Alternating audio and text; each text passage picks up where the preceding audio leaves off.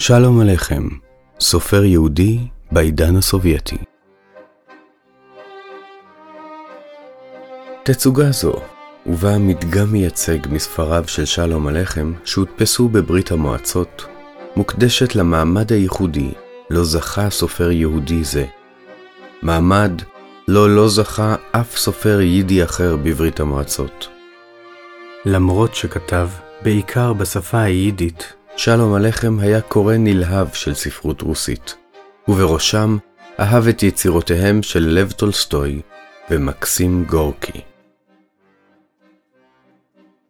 בשנת 1904, אחרי שהזדעזע מאירועי פרעות קישינב האיומים, בהם נרצחו עשרות יהודים ומאות איבדו את בתיהם, שלום עליכם אף כתב ללב טולסטוי וביקש ממנו סיפורים שיופיעו בגיליון בשפת היידיש, אותו הפיק לזכר האירועים.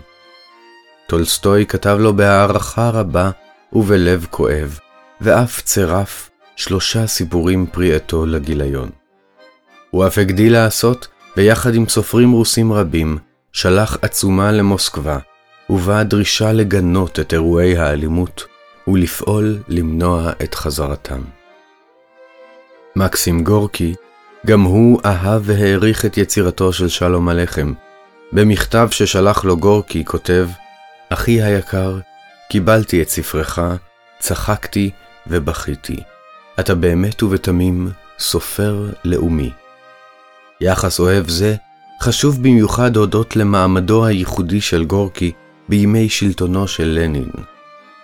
גורקי היה למגן הספרות בימיו של לנין, ודאג לנצל את אוזנו הקרויה של השליט כדי לשמור על סופרים ומשוררים בני זמנו מפני רדיפות ולשמר את יצירתם. משימה זו הייתה מורכבת הודות לאופייה היהודי כל כך של יצירתו של שלום הלחם. בברית המועצות של לנין לא היה כל מקום לדת, שכן ראה בה, בעקבות מרקס, אופיום להמונים. עם זאת, סיפוריו של שלום עליכם נתפסו כפולקלור יהודי ייחודי, המתאר עולם שאינו עוד, ולכן ראוי היה שישמרו כפיסה בפסיפס המגוון של סיפורי העמים שחיו ברוסיה לפני המהפכה.